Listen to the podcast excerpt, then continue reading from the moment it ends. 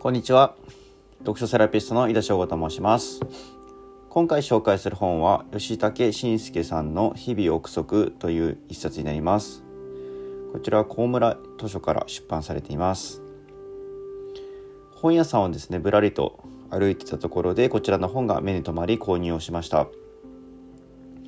えっと私の中ではじわじわと吉武慎介さんの本のブームがやってきているなというふうに感じています。以前からお名前は存じ上げていたんですけれども絵本を購入して読むという機会はなかなかありませんでした。そんなところで岩田書店のですね1万選書に当選してその選書の本に入ってたところで、えっと、読む機会が得ました。その時は「逃げて探して」という一冊になるんですけども、まあ、こちらは赤ちゃんとママ社というところから出版されている本になります。で、まあ、こちらの本に関しては自分の居場所は自分で探すことができるというシンプルなメッセージです。まあ、今その場で活躍するのもありですし、居場所を探して移動するのもありですよという話でして、まあ、やりたいことがあったら自分の居場所を作るようにどんどんチャレンジしていけばいいというですね、こちら岩田さんからのメッセージのように私は選書された本に感じました。まあ、本屋さんで、まあ、それからですね、えっと、見かけると、えっと、吉武慎介さんの本を手に取る機会が増えたんですけども、まあ、又吉直樹さんの「どの共著であるその本は」というポプラ社から出版されている本も読みまして、まあ、本の本質ってそういうことだよねっていうふうになんとなく自分の中で感じて、まあ、自分の意見とともに読書会でも紹介したこともありました。まあ、吉武慎介さんの本の魅力って何なのかなっていうふうにちょっと考えてみたところやはり、まあ、絵本が主体なので絵のタッチが特徴なのかなと思いまして、まあ、他の方の本の表紙で描かれてたりですとかまあそうするのを見ると、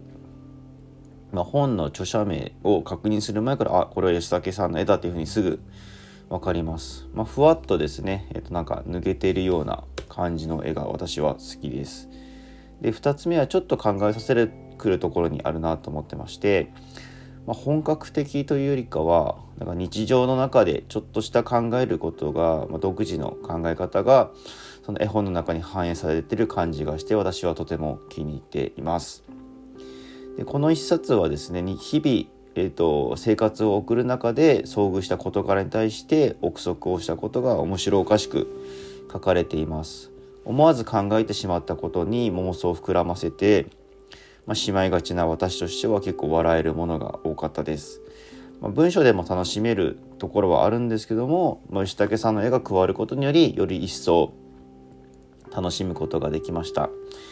で印象に残ったものを紹介したいなと思うんですけど100ページ110ページのですね見えない方がっていうのがあるんですけれどもまあ最近マスクが着用が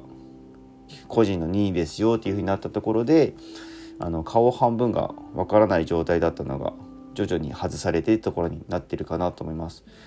私は普段接客業しているのでお客様マスクをしている状況に慣れているところがありますが、まあ、マスクを外している人を見た瞬間になんかイメージと違ったっていうのもあるのをなんとなく、まあ、脳の脳の変換みたいなのが勝手にあるのかなっていうのは感じました。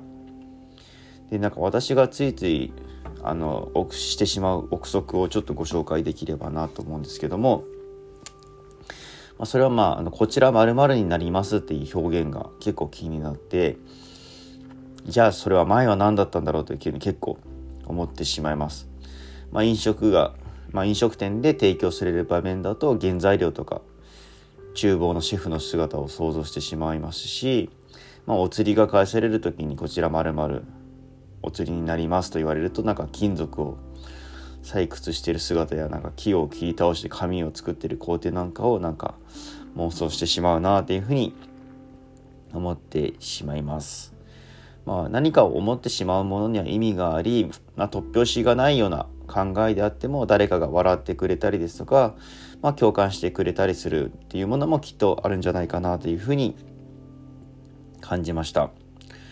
はい、最後まで聞いていただきましてありがとうございます。また次回もお楽しみにしていてください。読書セラピストの井田翔吾でした。